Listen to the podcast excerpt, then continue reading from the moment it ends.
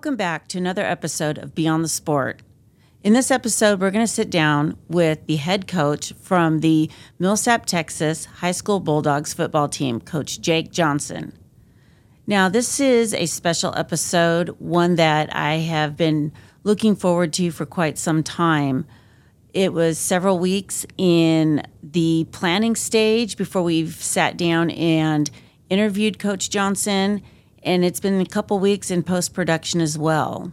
Jake Johnson is a husband, a father, a son, a coach, a mentor, so many things. But one of the things I learned the most when I sat down and talked with him and his family was how strong his faith in God really was, and how important that is in his life, and how important it is for him to model this for his family and anybody who sees him if you ask him, he'll be happy to sit down and talk to you about his faith and about his Lord and Savior Jesus Christ. One of the toughest points in his life came last year when he was diagnosed with a form of leukemia. At first, like most people when they get that diagnosis, he was pretty devastated, couldn't figure out, you know, what the next move was, if he was going to be able to coach the next season, if he was going to be able to watch his daughter graduate, if he was going to be able to go on another deer hunt with his son. But the next morning, he woke up determined to walk through this with his family and the support of friends and community and putting his trust and modeling that trust in Jesus and something special that happened. Um, it wasn't just his wife and kids that he considered family. As soon as his parents learned of his diagnosis that night, they immediately got in the car and drove out from Georgia. And shortly thereafter, his wife's parents also drove out and helped them around the house and helped take care of things so that he could focus on coaching, being a husband, being a father, and continuing to trust in Jesus and talk about Him. Now, this program is about the sports side as well, and he is a football coach. And one of the most important things to him is not just teaching his boys how to play football, but teaching them how to grow up and be young men. And he finds that to be more important than anything he could teach them football wise. So let's sit down and talk with Coach Jake Johnson about his walk in faith and how it is part of his daily life and part of the life that he likes to share with others. So, talk to us a little bit about your coaching job with your kid. Well, the, first, let's talk about your faith. Um, yes. I've, I've discovered through others and through talking with you and watching you, your faith walk is integral to everything you do. When did you give your life to Christ? Mm. When I was young, I I asked Jesus into my heart, young, a, a young boy, um, and I believe at that moment in time that that I was saved and washed in the blood. But I really didn't understand it, and I'll never forget. Uh, I was in between playing arena football, mm-hmm. and we were in uh, in western Kansas because you know it, it's kind of like minor league baseball when you're playing arena football and all that. You in between playing and going to different places, you find where you can to live and work where you can. Yes. And uh, we were in western Kansas, and um, you know, I was really digging into the Word. And uh, as a matter of fact, I read a book by Lee Strobel called The Case for Easter. Oh, okay. And read, yes, read that book, read through the New Testament, and I, I really, after reading that book, I, I just remember hitting my knees, and in the bay, it was her, it was my in-laws' house, and hit my knees, and really just said, "Thank you. I, I really understand what you did." Like I had a better understanding a better of it. And I and I'll never forget. I'll never forget when I was a child and I asked Christ into my life to be my Lord and Savior. I'll never forget. I don't. I couldn't tell you the day, but I, but I remember when it happened. You remember doing it. And I will also remember that moment in time where I hit my knees and said, "I, I get it.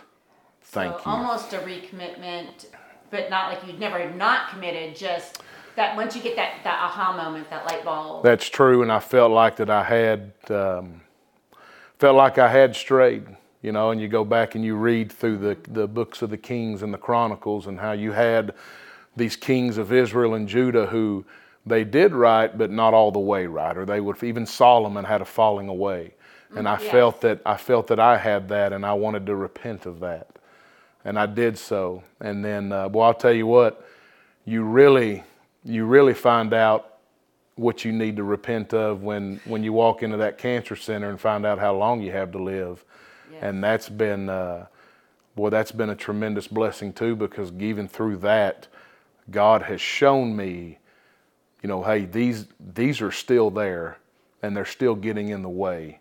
The, I can't move fully. You're not allowing the Spirit to move fully in you.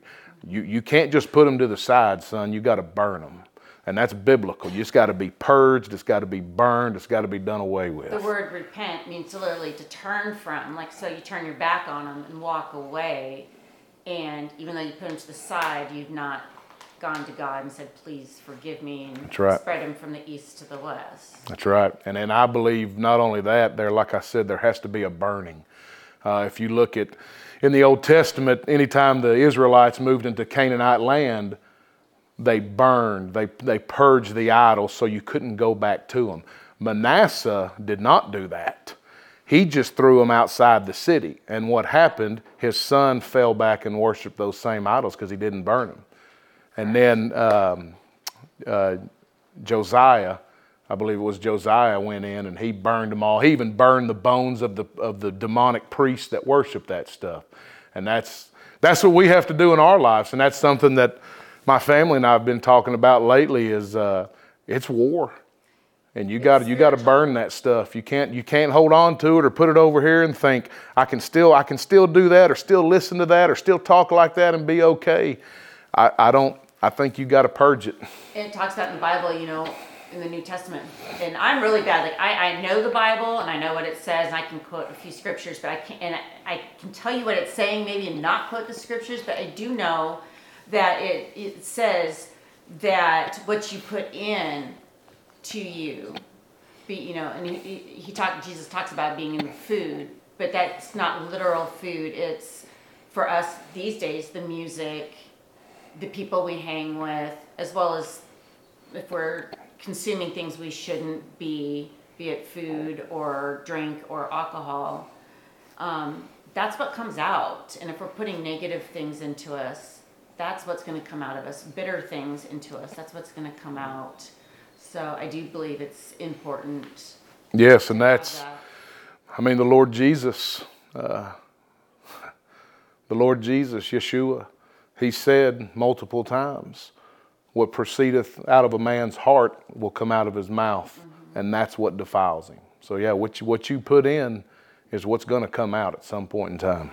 Yeah, and I know I struggle still, you know, for all sin and fall short of the glory of God, and none is righteous before Him. And it's through the shedding of His blood that we get to be righteous before Him, and such an amazing thing. And that grasp, and that you're sharing it with your family.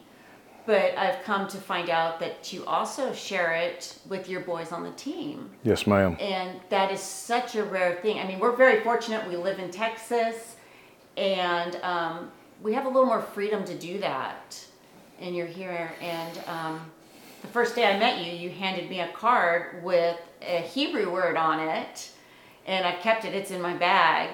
Um, you said you do that with the boys as you try to help them navigate the fields of life. That's right. Uh, since I've been here every week during football season, we do a man card, and it's a trait of manhood. And this year, I've been teaching them Hebrew and we've been because if you study Hebrew, uh, the meaning of the Hebrew words and the and I mean the what the the beginning of Scripture, you know, it's Hebrew, Aramaic. There's several languages, Greek, yeah. but if you look back to the to the Hebrew, the meaning is very enriching to study Hebrew. Gives, gives it a little different context. It's also very convicting when you realize how watered down sometimes it is in some of our translations. Yes, it is. So you've you started the season and you get the news that you have leukemia. You've got a wife, you've got children, you've got a job, you've got additional responsibilities in mm. coaching, you've got, I'm sure you're heavily involved in your church. Now you've been diagnosed with this leukemia, you're already walking in faith. How was your initial response mm. To that? Well, I'm looking at my wife because uh,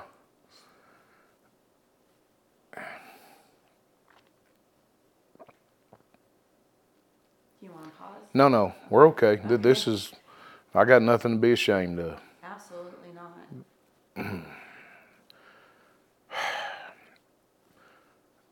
I will never forget that weekend. Uh, we, the weekend before, me and the kids had went to deer camp. My, my daughter killed a killed a doe. We was trying to fill the fill the freezer, you know, because we season was over and we love to eat venison. So uh, Peyton had killed a doe and she had a basketball game that next Friday, and uh, I had went in for just routine blood work because I, you know, obviously as a coach I have high blood pressure. It kind of comes with the job, and just being screaming and yelling and being a former offensive lineman that leans towards high blood pressure too. But uh, we were at her basketball game. It was at Millsap. We were playing Comanche. I'll never forget. And I get a call, and this is you know late afternoon, evening and it's the doctor, and he says, Hey, are you okay? I said, Yeah. He said, uh, You feel sick or tired? I said, Well, man, I, I, mean, that's, I feel tired all the time. That's part of my job. And he said, You need to go to the ER right now. Wow. Your, your white blood cell count is critical. Uh, and I, I kind of stopped and I said, Whoa, whoa, are you sure? And he said, You're a grown man. I can't make you do anything, but your white blood cell count is critical you need to go to the ER. Maybe this is a bogus test, but I'm just telling you, you need to. So I said, okay, I'll, after my daughter's game, so I finished Peyton's game and then uh, told my wife that I'm going to go in and I'll, I'll, go over here. We got a, one of them little 24 hour ERs. And I know one of the doctors there. He's a, he's a friend. And so I go in, I say, hey, doc, you know, I got this call. Can you run my numbers and just make sure everything's okay? Maybe, maybe I got a virus I don't know about. Just you know, see what's yeah. going on. So I go in, and uh, about 20 minutes later, he shuts the door, hugs my neck, and he says, "I don't know how to tell you this, but you got leukemia." Wow. And I that. Um, that was uh, obviously that that's one of those times that you never forget, and I and I'll also never forget as I was walking out of that little ER all of the, the individuals who were working there, you know, different doctors and whatnot, you know, everyone was just looking at me so sad, like there's a dead man walking. Like, I'll never forget the look in their eyes. I remember telling my wife that, like everybody was looking at me just with the sorrow and pity in their eyes, because everybody knew, because they were trying to get me in, because this was Friday night. Yeah, they were tr- seeing, trying to get me to an oncologist, and so I got in the truck and called my wife and told her, and and that, you know, that weekend, eh, that was hard. And that's what they told me. They said the one of the hardest parts of this is the waiting, especially this is Friday. You're not going to see an oncologist till next week. So you're going to go all weekend wondering. And he, and he was preparing me. Yeah. Uh, I even went back up to talk to him again. Uh, so, you know, and, and, and your mind goes, obviously it goes to the worst place first. And I, I remember thinking, you know, and, and talking to my wife, am I ever going to get to kid, take the kids back to deer camp? You know, am I, am I going to get to see my daughter graduate? Am I going to get to see my son play high school football? And I mean, praise the Lord, we just got back from deer camp, and my son shot him a nice buck this last weekend. God but all, all, oh, there's no doubt, all of those, all of those thoughts are racing through your mind. And that, that weekend, that first night, that was Friday night, I didn't sleep at all. I couldn't sleep. Uh, of course, my wife couldn't either. She's your mind kind of going on the what ifs? And did you go to the why me spot or? I didn't go to the why me.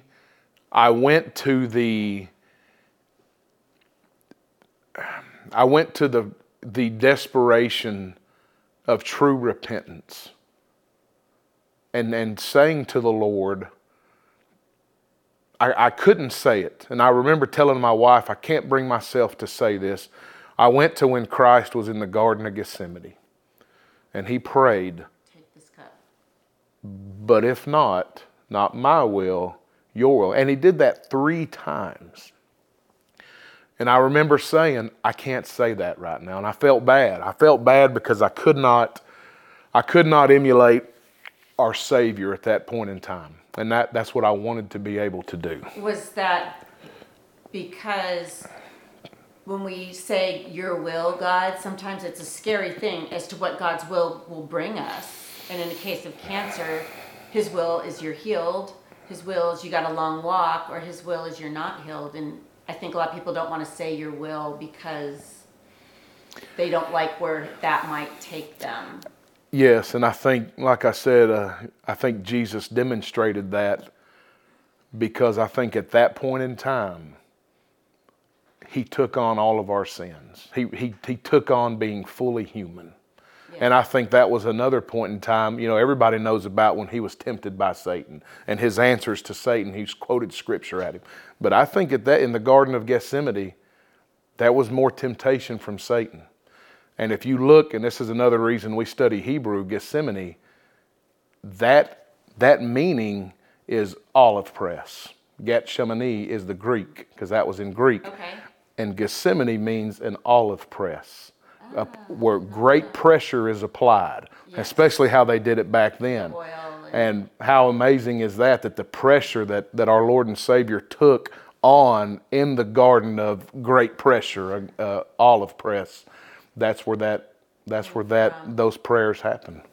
And at that time, you know, I can only imagine Jesus was feeling alone, probably a little scared, and of course, at one point, abandoned, betrayed, because they all left him at that time. And, you know, Peter denied him three times.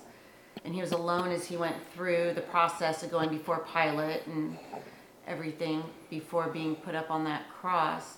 You had your family, and I can imagine next to God, the first thing you're turning to is your family for that support. Absolutely. And it was just, uh, you know, my, my family here, um, being here, uh, just listening, listening, and uh, the support of my wife, and then my children also, you know, that, that's a lot to throw on them. Yeah. But then the, the great comforter, the Holy Spirit, and how even there did come a point where I, you know, Christ tells us that his sheep know his voice. And there did, there did come a point where he told me, I got you.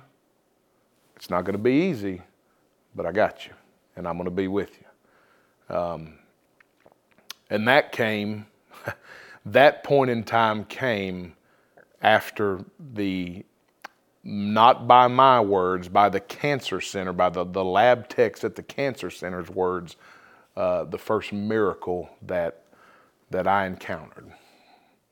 That's wonderful. Yes. And uh, the, the miracle that I'm speaking of, so when this process started, uh, my white blood cell count was, was 120, 125,000, babe? 120,000.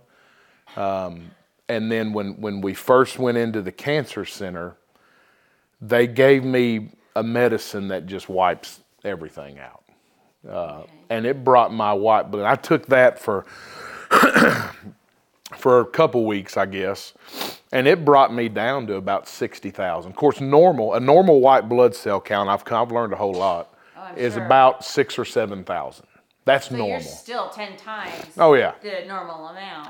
And once again, uh, to speak of the goodness of God, I hired a football coach from Oklahoma seven years ago. His wife works at the Weatherford Cancer Center. Oh, wow. I had no idea when I hired this man six years ago what they were going to do. And that whole weekend, when they found out, they had already started working behind the scenes. And Coach Bass and his wife, uh, she already had me set up. I was in to see the oncologist on Monday. The oncologist got me to my, the, you know, the bone marrow extraction and the hip extraction.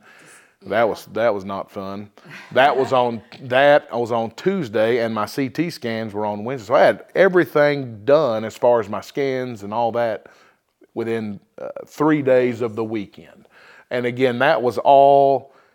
That's God's timing. It So that to kind of give you that peace That's that right. you needed moving forward, so you could continue. To That's right. Life. And so then I go, and you know, the the oncologist he starts me on this other medicine because he says we've got to find out because you know leukemia is a weird animal.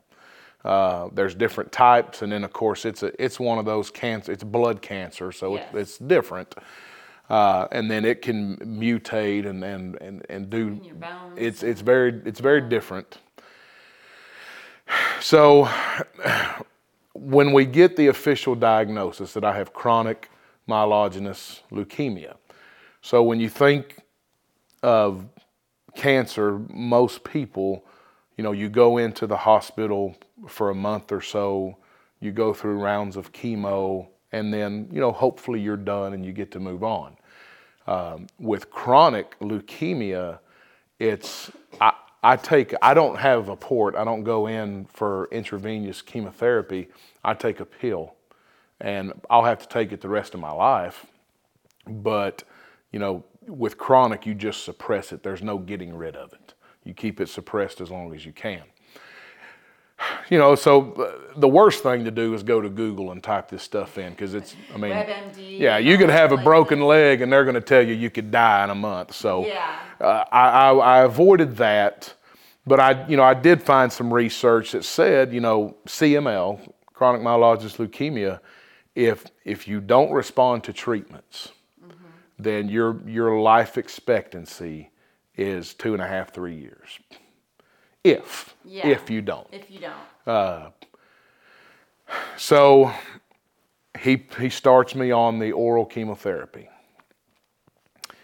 And I went back in after being on it for about 3 or 4 days and my white blood cell count had jumped another 38,000. It was back up to 98, 100,000 from 60. I left feeling very I, I remember even calling my brother and I need to start getting some affairs in order. Did you, you said, did you feel a little defeated or? I didn't. Re- I don't know that I felt defeated. I, I still just was trying to put myself in a position. And I mean, this is the truth. I, I still continued to try to put myself or allow myself to be able to to say what Christ said in the garden. Uh, and I was still struggling with that.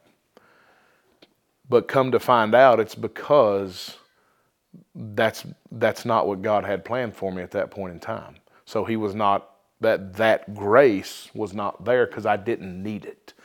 Um, and what I have found out, I'll, I'll go down a little rabbit hole. God has given me everything I've needed when I've needed it, not wanted it, or not everything I've wanted when I think I need it.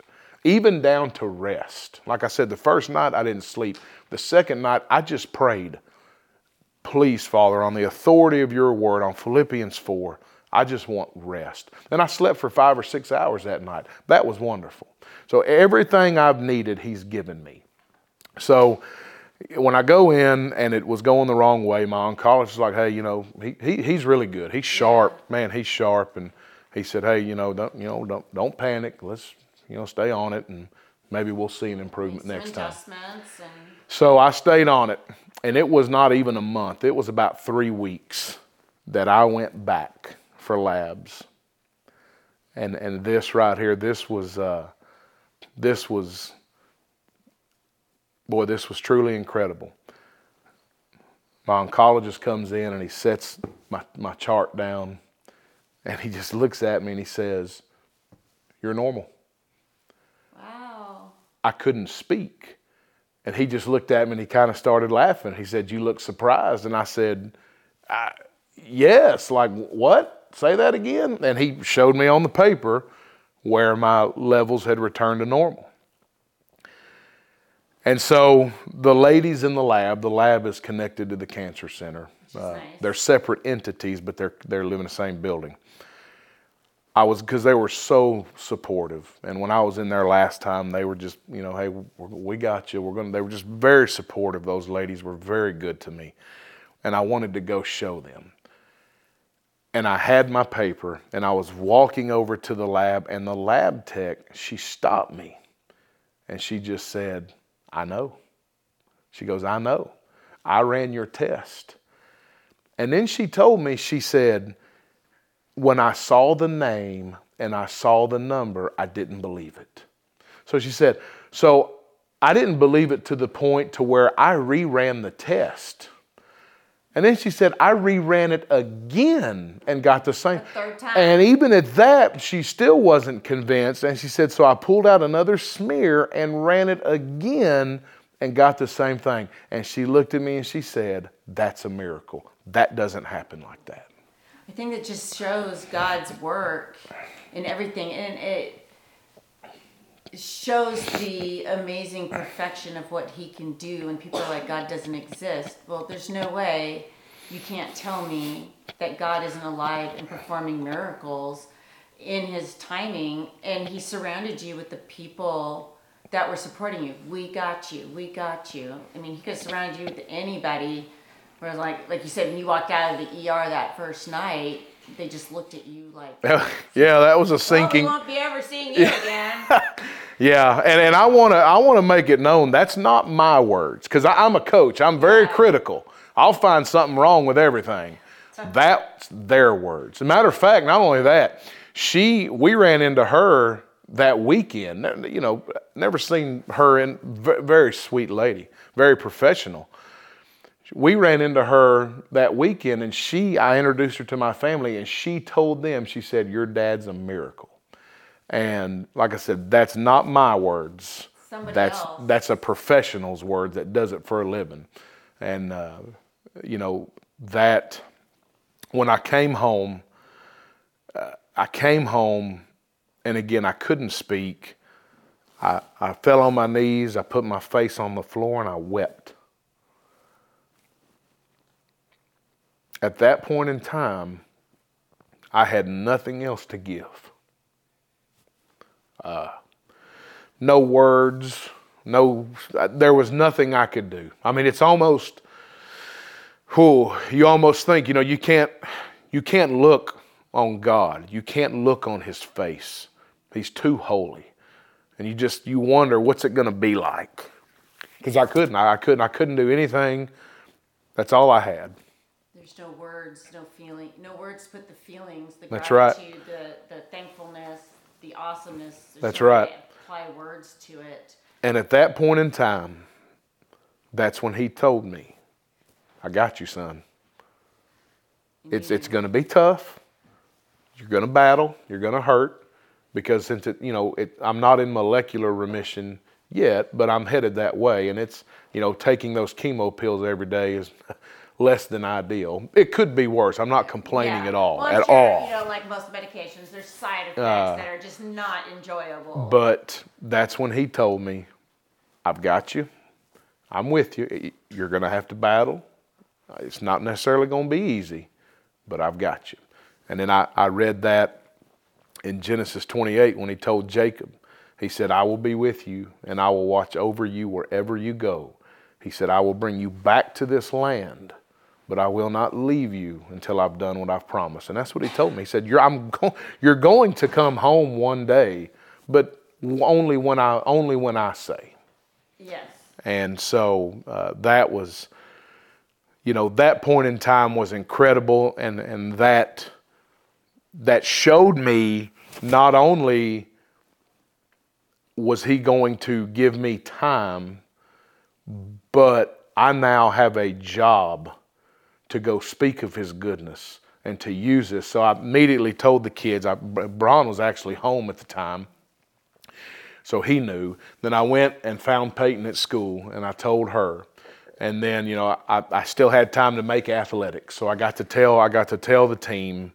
Um, and, you know, that was just a huge blessing to be able to speak of the goodness of the Lord and, and of his power and, and, and how, you know, I mean, it's, you know, football is the greatest metaphor to life. It's hard, it's tough, it's not easy, but it's worth it. The wins are great, And losses hurt. that's right. And so just because something's hard don't mean that it ain't going to be good for you. Character building. So, Um, yeah, and you, you know, you are an amazing, I don't, miracle for sure. In person, I, through this all, you've been able to share your faith. You've been able to continue to work. I mean, it really, it, a lot of people, you know, they're in the, with leukemia or cancer, they're in the hospital, they're weekend, uh, physically. And I'm sure you've had your moments in your days where your body's just like, I'm tired today. But I mean, you've been able to go and coach, and you've been able to go and participate with your kids and your wife, and like you said, went to deer camp and Yes, ma'am. Something you were like, oh, oh my gosh, will I ever get to? There you were, and God's really blessed you and allowed you to do those things. And how has this affected the athletes on your team, the, the young men that you interact with on a daily basis?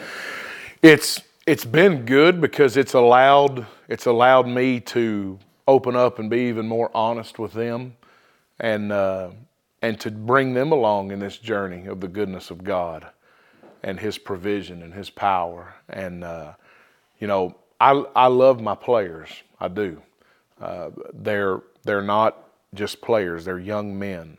And that's a ministry. That's my ministry. It's where God's placed you. and I'll never forget I had when I first told him that I was diagnosed, I had one of my players came up to me and he said, "Coach, leukemia didn't get you, leukemia got all of us." That meant the world to me. for a for a 16, 17 year old kid to come up and say that.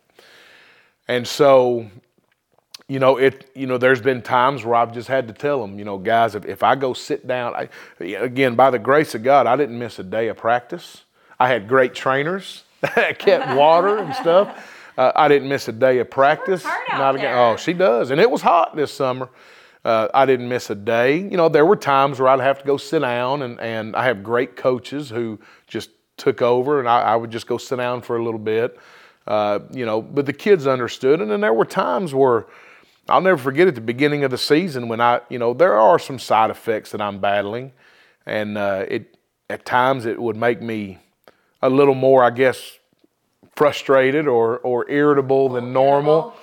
And I had to apologize to my team and tell them, guys, it's it's not it's not y'all. I'm just I'm battling. So What an example. I mean, first off, they, they get to walk with you through this and see as not just a man handling this, but a man of faith handling this journey that they're on with you and how you respond to the different things, the highs and the lows of being on the football field, the highs and lows of what the medication does to you and manning up and hey i am sorry. A lot of people can't say that you know or it comes out and it's just a five letter word.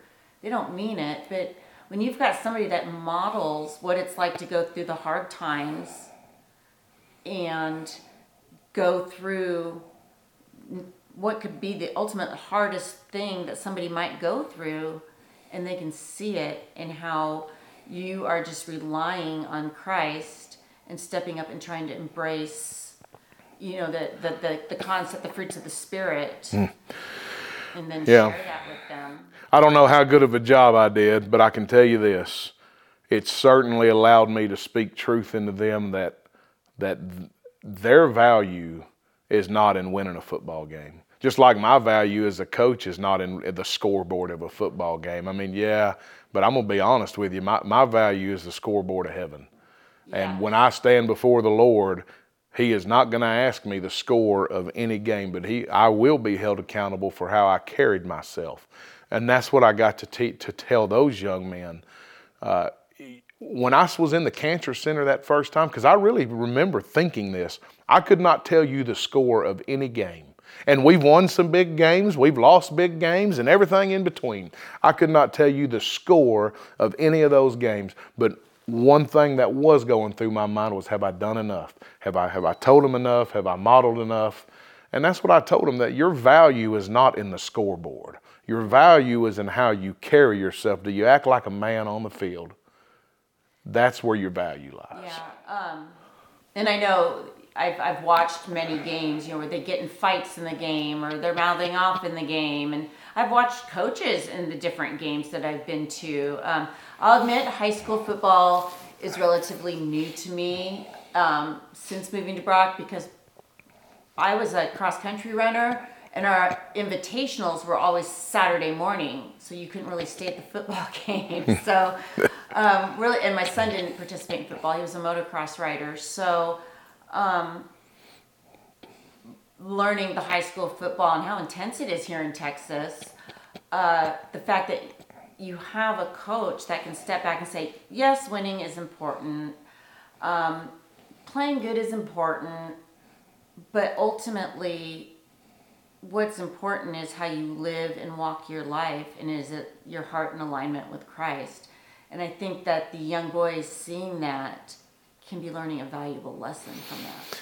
That's my hope and prayer, and you know that's um, God wants men to act like men, and the, the, the, the, you know button heads and the testosterone flowing. That's good and that's healthy. I don't mind some of that. You know, we need it as men. We need that. I mean, you know, David he ran at Goliath. He didn't walk towards him. You, you read 1 Samuel 17, 48. David ran. He was ready. For, he was ready to fight. Uh, so there's a time and a place, and football gives us a chance to do that. You know, I tell them there, there's no other thing you can do where the more at school, where yeah. the more violent you are, the more you get rewarded. But then at the same time, there's there's a there is a measure of composure and realizing that that okay, at the end of the day, how I carry myself is way more important than that score. Yeah, I listened to uh, you a, a, portion of you talking to um, at the Fields of Faith, and you talked about a young man who always wore a cross necklace. and I'm, I'm, sure you remember talking about it since it was just a couple weeks ago, and how it, it, almost seemed to me like the young man didn't know if he was truly saved. And um, you talked to him, and then you talked to them about. Uh, you know, if you walked the aisle and said that, but you're off still doing X, Y, and Z, mm. Are you really saved? Are you walking with Christ? So you're just wearing this cross because it's there. And um, I, I remember in that conversation you were talking about with him that he actually repented right then and gave his life to Christ. And I think that speaks um, as a mentor to people that you are a mentor to these young men uh, as football players, um, as as young men, as students in that school. You know, and that spreads out hopefully. Well, that's that's my hope and my prayer is that I, I take what the Lord has given me and that I use it for Him, not for myself. Uh, you know, you read the book of Ecclesiastes and it'll humble you. Yes, all, all, all things come and go, everything's vanity.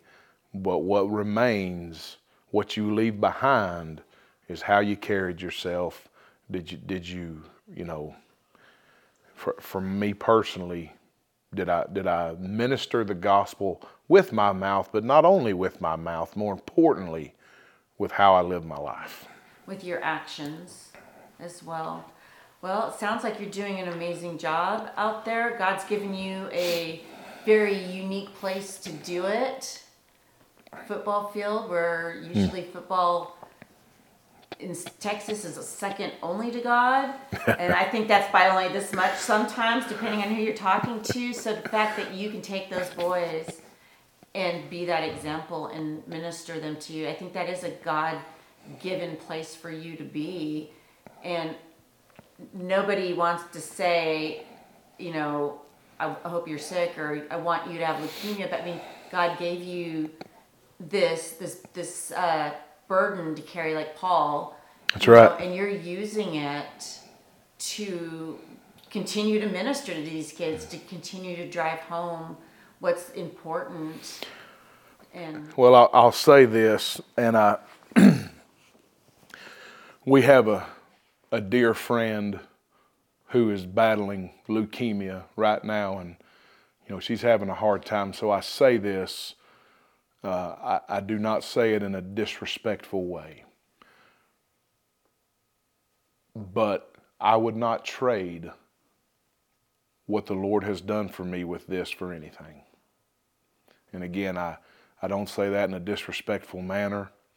I say it because through this, the Lord has shown me where there are some things that I needed to purge, that I needed to burn. Uh, he has taught me still, still daily. Um, and so, and, and maybe that's hard for people to understand, but I've never been so joyful. I've never had true, I mean, I've, I've had joy and, and happiness comes and goes, but the joy that has come through this from the Lord, it, it is supernatural. It, it cannot be duplicated by man. No, it cannot. And it's evident in the way you talk and the way you handle yourself and interact with those young men on the field.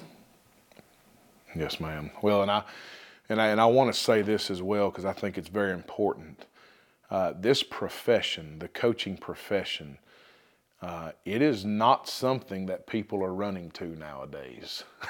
As or teaching, so uh, matter of fact, they're running away from it. But I want to say this: there have been. I, I'm so thankful to be in this profession, and there are so many good men who are doing the same thing I am, and probably doing better than I am. But I have had so many coaches reach out to me uh, men that I've never met. There's been guys that I have never met just reached out and just encouraged me. Uh, guys that have gone through leukemia, wow. that have gone through other cancers, uh, guy, coaches from other states have reached out to me just to offer encouragement. Uh, there's been some of the, the head coaches from some of the colleges here in Texas have reached out to me and, and hey, coach, we're praying for you. You're gonna you're gonna win this. You know, that's really, really awesome. And, and I can't say enough, again, that, that's a testament to our profession.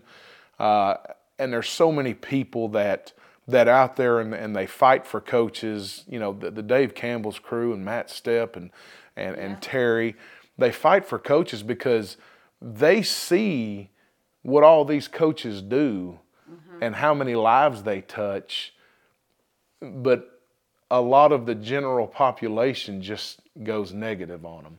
And I, I just want to say how, how much of a blessing it is to be in this profession and how thankful I am. And I, I, I can't sit here and name them all by name because I'd leave somebody out. And, and as a coach, you know, you don't ever leave anybody's name out. Oh, no, you'd be in uh, trouble then. But uh, it really has just been a, awesome to see and receive that support from the, from the coaching community. And really, uh, here in Texas, uh, other states as well. Uh, it's it's certainly a, a special uh, a special group. It is. Um, I feel that God has put you right where He wants you, and you've responded and went right where He has led you. Mm-hmm. Yes, ma'am. Well, it's we. Um, I've given it all to Him. I've surrendered it all because you. I guess the thing about cancer is it's frustrating because it's my son and I were talking about this driving out to deer camp. It's it's not something you can go fight. It's not something you can go beat up or outwork or uh, I mean you can fight obviously with with how you live your life, but you know physically it's not something yeah. you can go take care of. You you can't um, just go okay I did this today and it's yeah, gone. That's right. You uh, you it's been it's been a blessing to learn uh, for me and and to fully rely on the Lord, His Holy Spirit, because there's the same spirit that rose Jesus from the grave is the same spirit that lives in me, lives in my children, lives in my wife, lives in you, lives in all those who are who have repented, who are born again and washed in the blood. Not by anything we've done, my goodness. Just by his and grace and and mercy. you know, I don't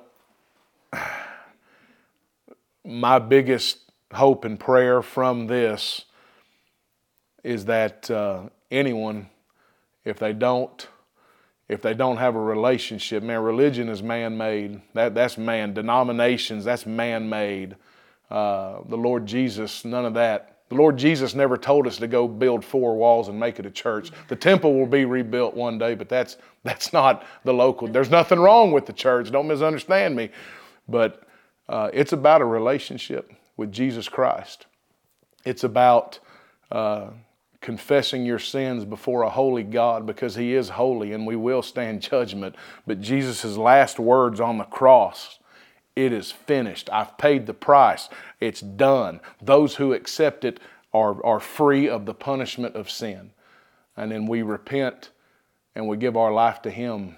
And uh, boy, I just I want I want that all should do that and come to know Him as our Lord and Savior and have that personal relationship and uh, that personal walk, and then be filled with the Holy Spirit.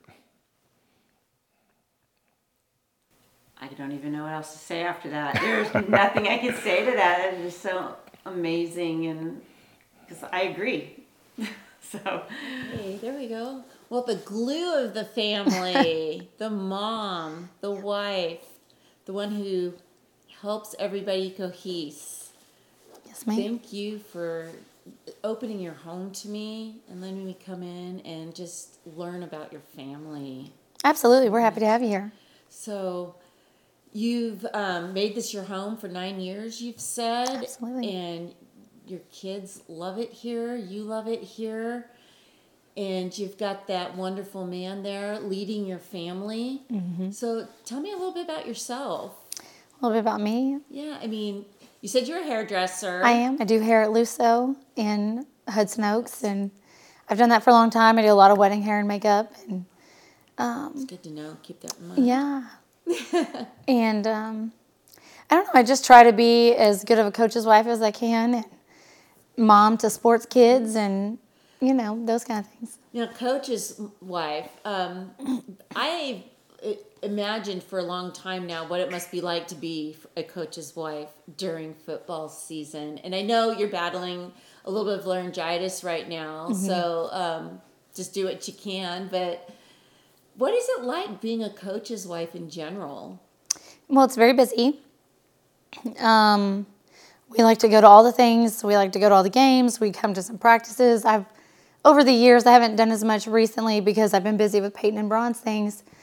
I like to make cookies for the team. We make Sunday dinners every single week for the coaches um, while they're up there game planning. We rotate through the wives and um, we make it our personal mission to be the cheering section and to bring the juice, is what we call it, to Yeah. every game to make sure we're the loudest and proudest in the stands. And we have all of our noisemakers, and yeah, it's just Very just popular things, noisemakers, Yeah. bells, and shakers.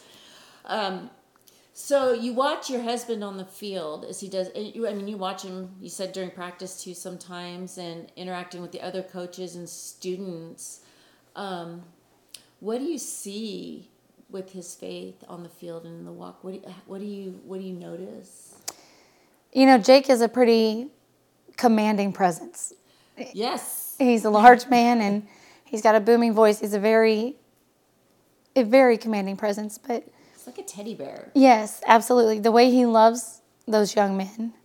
And he's always told me that his main goal in life was to create men and then teach them how to play football.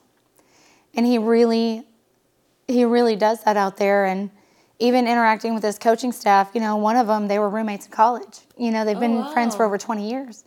And we have become such a tight-knit family and just um, even the respect the kids have for him and his coaches and just there's just this mutual love and respect on the field and how he leads them is, is awesome and he his goal is always to lead them straight to christ every time And it sounds like he's, you know, doing that listening Yeah. to some of the stories I've heard. So that's really wonderful. How has um, the the faith helped you through this walk that you're going through right now? With you know, you're a coach's wife. You got kids in sports. You've got your own job, and then you guys get hit with, "Hey, I've got leukemia." How has your faith helped you handle all of that? Well, I don't know how people get through life altering diagnosis without it. Um, the comfort and presence of, of God has been, it has literally been everything because when we first initially found out, that is a shock to the system. And when you don't know anything other than he has leukemia, and like Braun said, I kind of had a moment there in Millsap in front of all the people, and it was the most surreal thing I've ever experienced in my life. And I felt bad at the time because it's like there was all these people I've known for years around me, but I couldn't make out faces or words or anything. I just wanted to leave. That's all. I just wanted to go home and I wanted to see him and I wanted to just hold him. I don't know. I just wanted to be at home with him and um, be anywhere other than where I was. But it in those moments of crisis and the unknowns and the uncertainties, it's just he has this uncanny ability to ground us in those moments, to just bring us back to reality and be like, I still have you. Even though this is hard and, and there's a lot you don't know, I know. Yeah, Yeah, he knows what we don't know. that's right. and uh, he knows what's up the road, and we just gotta listen to him and follow him down the road he has for us. Absolutely. not the road we want to choose. Because I'm sure the road you would choose, he'd be healed right now and never have to deal with it again, and Absolutely. life goes back to normal. But that's not, you know, the cup Christ gave or God gave you, and. Uh, but you guys are handling it with such grace and faith and it's really evident in the way you talk and the way you walk and um, the way i've watched him interact with his team on the field i had said i really wanted to get back to see more of that. Um, just the respect i've heard other people say and i can imagine extends to the family too because you're all an extension of him and what he's pouring out there i'm sure is tenfold in here Oh, yeah, absolutely. I always say that everybody loves him, but they're kind of glad I'm along for the ride. it's I, and I, I will say a lot that it's the only profession where other women can come up to you and say, I love your husband so much, and it's totally okay. yeah because you're not yeah, yeah no I, they're really glad he's the one in charge of their son for that many hours a day. yeah and Yeah. they're they're meaning they love the fact that they're he's working with their Absolutely. child and it's it's just so it's just an honesty great a, a grateful gracious thing and Yes. stuff and you know with christ leading your family you know where you stand Yeah. so that's really amazing so um as we're gonna edit out this big pause here because i That's don't okay. know what to say i'm drawing a big blank it's happened in interviews It, it talk- happens. talking to a coach and be like, "Yep, had a question, don't remember." Somehow it magically disappears out of the interview. Yeah, that's okay. There's, I feel like there's a few magic. things. Yes, Editing edit all you want. so, how do you feel uh, that your walk influences your children? You know, you always hear more is caught than taught, and you know that you're being watched all the time. Yes. and they're going to pick up what we do whether it's good or bad and or indifferent you know they're going to emulate what we do. And i want to make sure that i'm modeling the right things. You know i i want to make sure that bible time is important. Am i as good at it as him? Probably not. He he's i mean i admire watching him and it also makes me want to do more. Um, the things we listen to in our car, the way we talk, the language we use or don't use, like those kind of things. I want to make sure that the, the still small voice of Christ is always in the back of my head and saying they're watching, mm-hmm. you know, and, and this is what they're going to take with them because, you know, they're going to be adults and they're going to have families of their own. And I want them to live that as well, you know, for their kids. for their kids. Yeah, sounds like you're doing a great job. I mean, just talking with hmm. them, you know, they really respect the both of you and look up to you.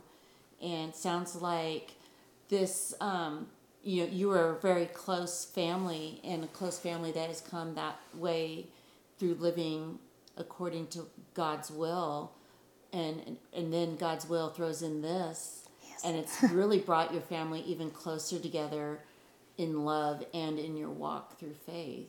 It absolutely has. And when he was very first diagnosed, you can't help but, and this is where my mind went. I looked back at wasted moments. There were so many wasted moments that in that weekend of knowing nothing other than he has cancer,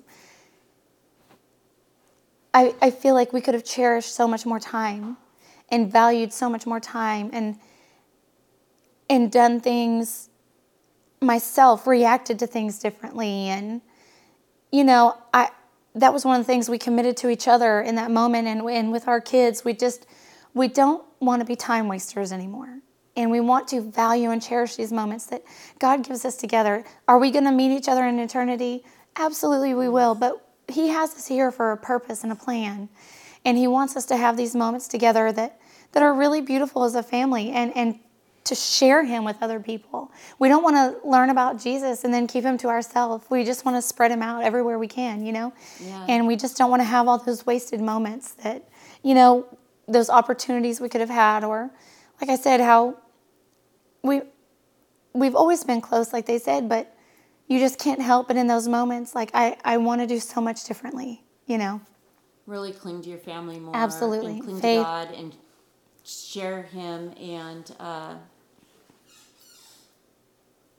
let Him lead you. Absolutely. And it's I, I keyed in on you know the wasted moments and how you decide you know it's just occurred to you you decided you needed to grasp those and that it just sometimes seems so sad that, that it, it takes i won't say a tragedy but something of this magnitude to make us reevaluate how we spend our time and i know i'm as guilty as anybody in that sometimes as well that i could be cherishing my family and spending more time with my family or more time in the word than i do more intentional time That's right. so And, and you know, we get caught up in the everyday. We get caught up in the day to day life. And like Braun was saying, the messes and the needing to get here, and needing to get there, and not being able to eat at home or just going to have to eat out again. And, you know, you just get caught up in the normal routine of things and football and everything else, you know. And it, it does kind of teach you to take a step back a little bit and slow down and really reevaluate um, the, your priorities in life and And when make kids- adjustments. Yeah, and when your kids see you do that, you're modeling something for them that they can take in, whether they realize they're taking it in or not. Mm-hmm. Begin to emulate that, and off the field as well as on the field for both of them, That's right.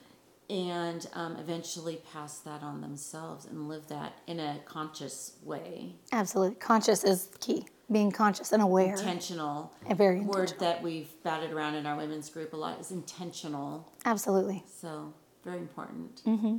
Thank you so much. You're so welcome. Thank you. And thank you for coming. Oh, I've enjoyed. I've enjoyed learning so much about your family Awesome. and just your walk and how intentional it is.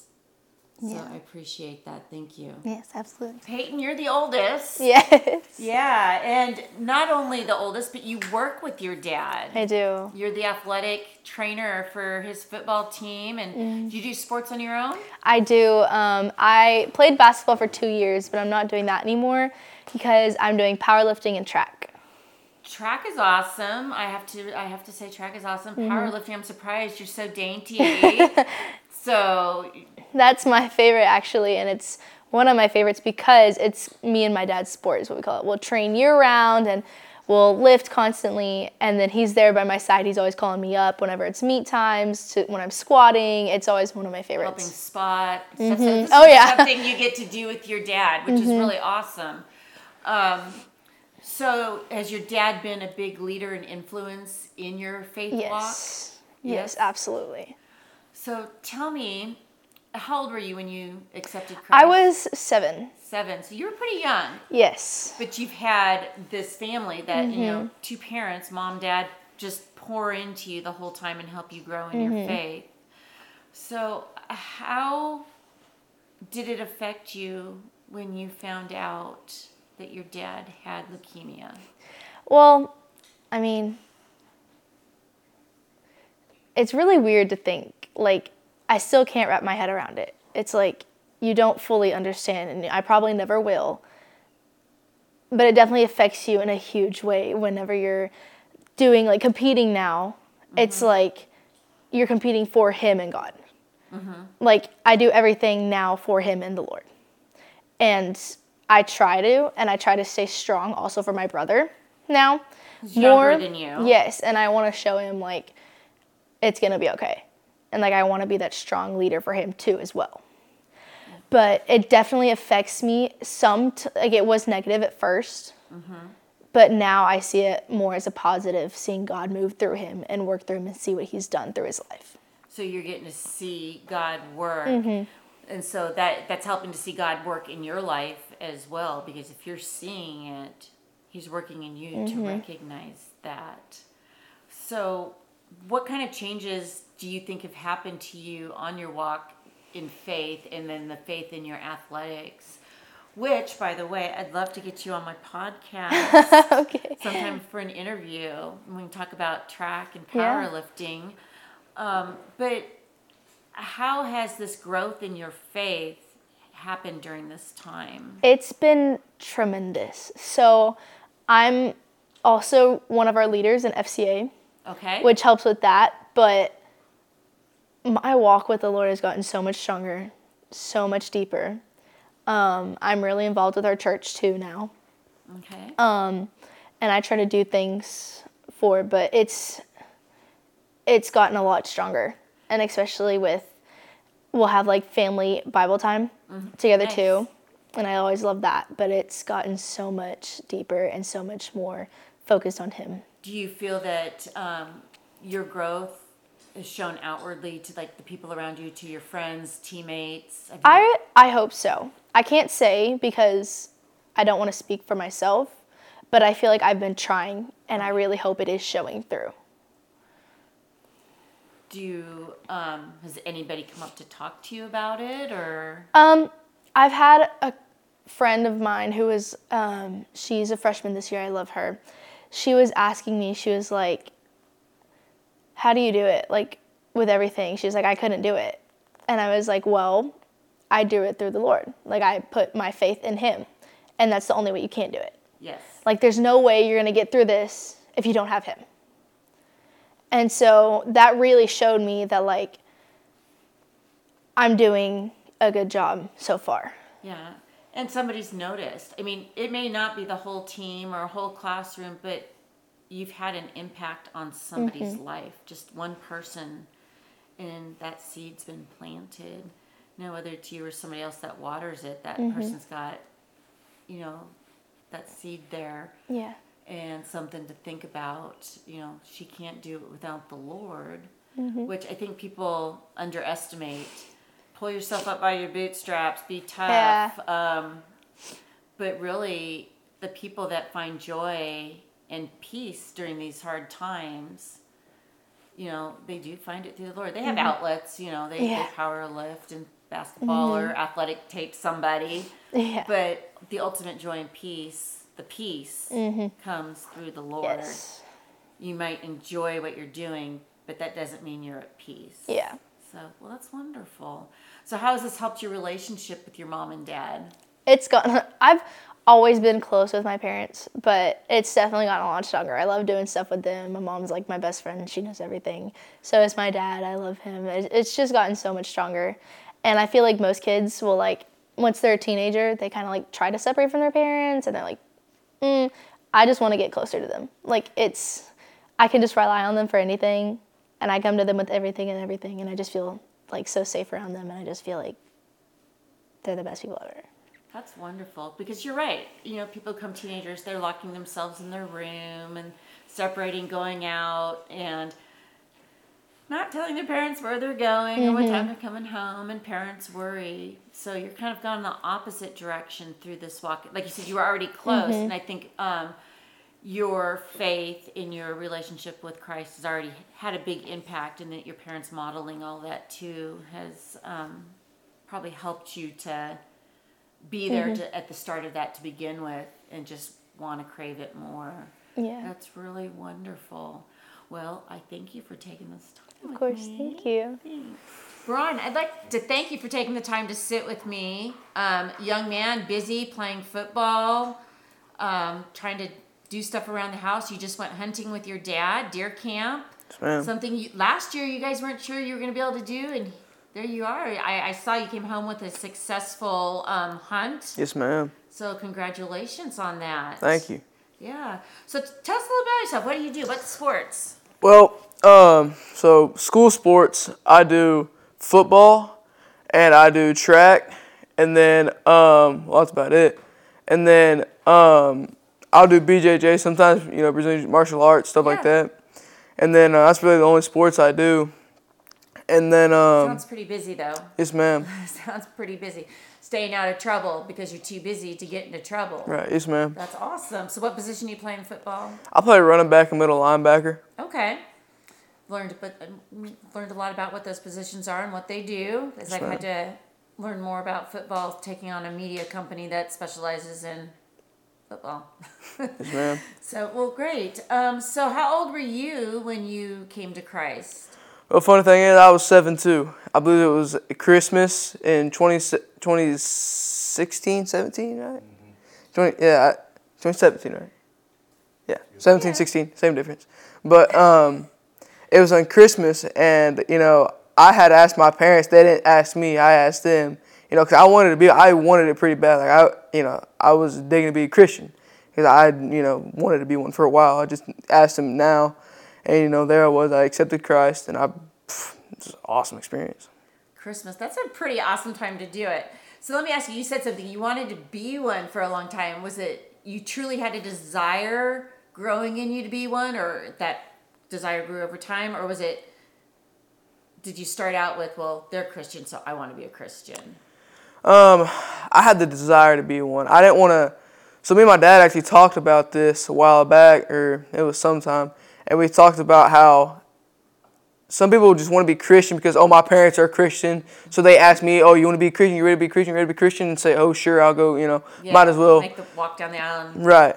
And there's a but there's another purpose like you want to be that Christian. And that's where I was. I wanted to be a Christian because I wanted to. you're ready to crawl over everybody in the pews to get up there to do it at that point. Oh, Mm-hmm. Yes, and you ma'am. did it here at home with your family, and that must have been pretty sweet. Oh, that was awesome. I love doing it with that family because, you know, all they've done for me and doing that with me, it's, you know, it was awesome for me. Oh, that's wonderful. And I just, I'm still picturing that time, you know, it's during, it's on Christmas Day. So that's really wonderful.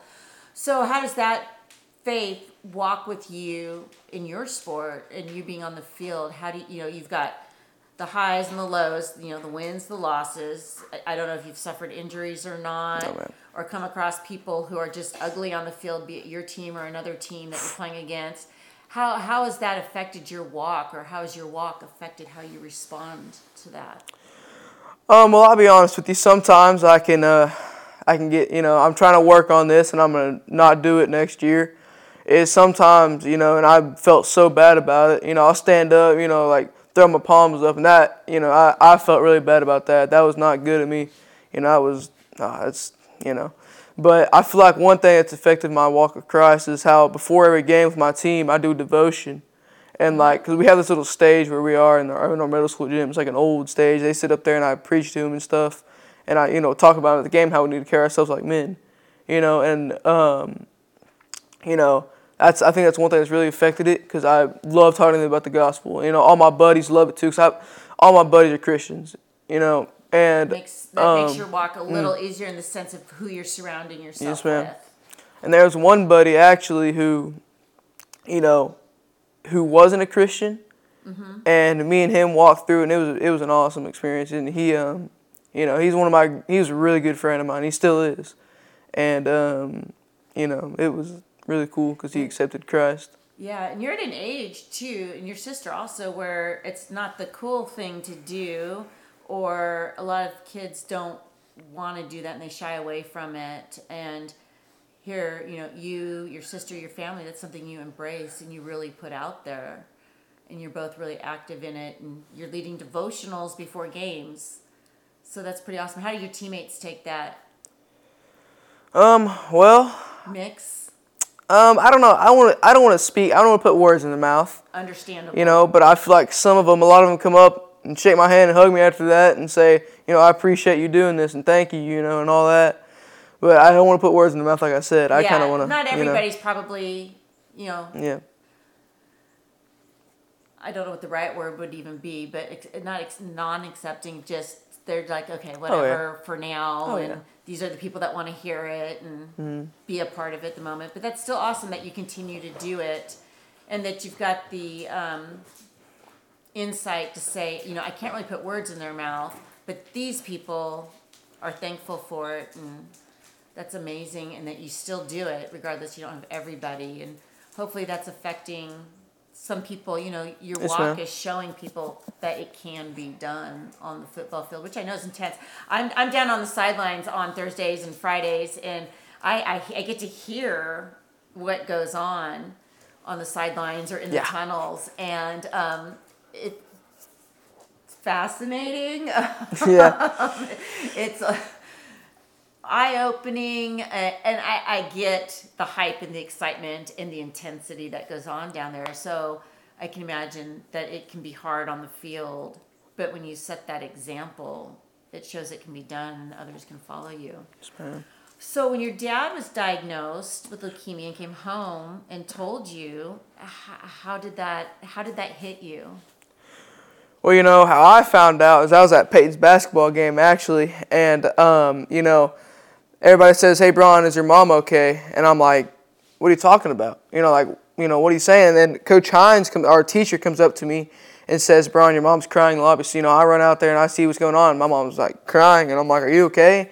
And she says, "You know, your dad's diagnosed with cancer." And I, I was, I was speechless. I, I didn't know what to feel. i'm feel. like ready to cry I because when I heard that, I'm like, you know, I was thinking the same thing my dad did. Is like, will he get to see me play high school football? You know, will he get to see me, you know, do what he's always wanted to see me do? You know, would he see me? Would I go to deer camp with him? Would I hunt with him again? You know, would I do all this thing? And I, you know, and I went blank for a second. I just didn't. I was just lost. Yeah, I was in my own world. That's a lot for you were probably what seventh grade, so 12, 13. Yes, ma'am. Right around there. That's a lot to process for a young man. So uh, you got that. You got your mom there with you, and um, I'm sure that after the shock wore off, you had other feelings. Oh, yes, and, Um, how do you feel that's helped your? Uh, first off, your walk. How has that helped you through this process? Well, you know, if it weren't for that man right there, it I don't know where I'd be today. I don't know. And I feel like ever since he's been diagnosed with cancer, he's shown me some things that have changed my life for sure. I've always been a Christian. I know that for a fact. But how it's helped my walk with Christ and the things he's shown me, the things that happened to his, him in his life, you know? Mm-hmm. And he'll come in here, he'll sit, before we ever wake up, he'll sit in here and read his Bible. And I'm like, well, that's a dedication, so then I want to do it. You know, I see him doing it, and I, you know, he's the head of the home. He's, you know, big He's and stuff, model. right? He's the, the head of this house. And just because he's big and stuff doesn't mean he can't do that. And he comes out here and still does it. And I'm like, I, you know, I need to do that too. So I want to start, you know, and he's influencing me. That's what I want to be. My influence is him, you know. So his his walk through this is showing you how to handle some of these tough situations. Life is still continuing. What are you gonna do? And Right. obviously, your family has chosen to dedicate their time and their life to God. Yes, and that you are also following in that path and trying to live up to it as well. That's pretty wonderful. So, how do you feel this has helped your family grow? Like, is your relationship with your dad grown closer? Oh, yes, ma'am. You know, every moment I get to spend with him, I cherish. Because last year, I didn't know if I was going to spend a moment with him, you know?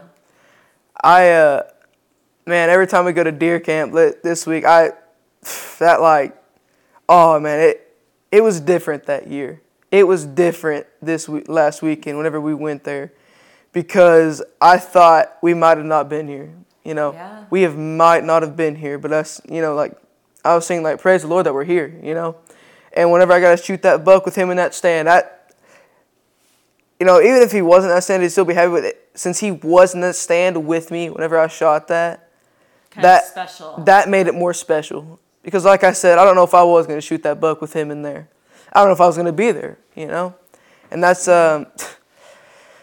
man, every moment with that, you know, it, it was uh, every moment I, get, I can get with him. It's made our relationship go stronger and my whole family, you know, my mom too, you know, because I know My sister too. my sis. Oh yeah, my sister. You know, I know how brothers and sisters Mm-hmm. fight. oh um, my sister's awesome. I won't trade her for any other sister in the world. She is. She's a great sister to have. She is. I mean, we fought before, uh, but now that we're getting older, you know, she she's really she's chill. She's awesome. You know, she, you know, we're, we're riding in the truck. She plays Christian music. You know, Yeah. I mean, sometimes you know, but um, I'm not saying I'm not saying I never said it like that. I was saying like sometimes you know, For those who can't tell, the Yeah. family is off to the side watching these interviews as we do them. So, little interaction going on. but it was like she's she's awesome. My mom, man. She, she does a lot for me. She cook she cooks meals every night. You know, she um, takes care of the house, takes care of my room. Man, she gets on to me about that stuff sometimes. And yeah, to be honest, she does. normal at this age. Oh, and it, you know, I appreciate it though because you know my room would be piled with the junk if it weren't for her. You know, she cleans. you know, she cleans everything, and sometimes you know I'm disrespectful to her, but she yeah she don't put up with it. I'll say that she don't put up with none of that. she don't put up with. Well, it sounds like you're learning though, so that Yes. when you become a man, Yes, you will know ma'am. how it's supposed to be. That's So, right. This is ma'am. probably the fun part of the interview. It is. All the all the, the funny stuff's coming out right now. Mm-hmm. But that's awesome. You know, the faith. I think it sounds like your family was close before Yes. the cancer. Yes, but ma'am. The Oh, yes, taught ma'am. you guys a lot of lessons in your faith walk and your togetherness as a family, and I think that's very wonderful. Yes, ma'am. And next year you'll be moving up to high school. Yes, ma'am. So possibly being coached by your dad even. Oh, I hope, and I know I will. So he won't just see you play football, but he'll be able to coach you as well. Yes, ma'am. And you'll get to follow his lead on the field. Yes, ma'am. That's, you know, the only thing that makes a difference. I'm not an O lineman. You know, my my old man was an O lineman. He, weren't you a center, right, in high school? Yep, center. You know, that's in my opinion, that's the hardest position on the field that you can get because you got to snap the ball, and as soon as you snap the ball, you got to go up and block some like 300 pound dude. You know, especially in high school. Uh, you know, personally don't know, but um, I've watched it. Not something I'm, I'm I'm down for. Mm. Yeah. So I, I, I have been hit by a football player, and he was not a 300 pound football player. So I, I can only imagine. Oh, that was go through through a lot, but yeah, that's um, you know, being coached by him is uh, it's a blessing, that's for sure. will be an amazing time to watch how your family continues to grow and demonstrate their faith as you progress on through Yes, this. Ma'am. Well, good luck. Thank you. Thank you.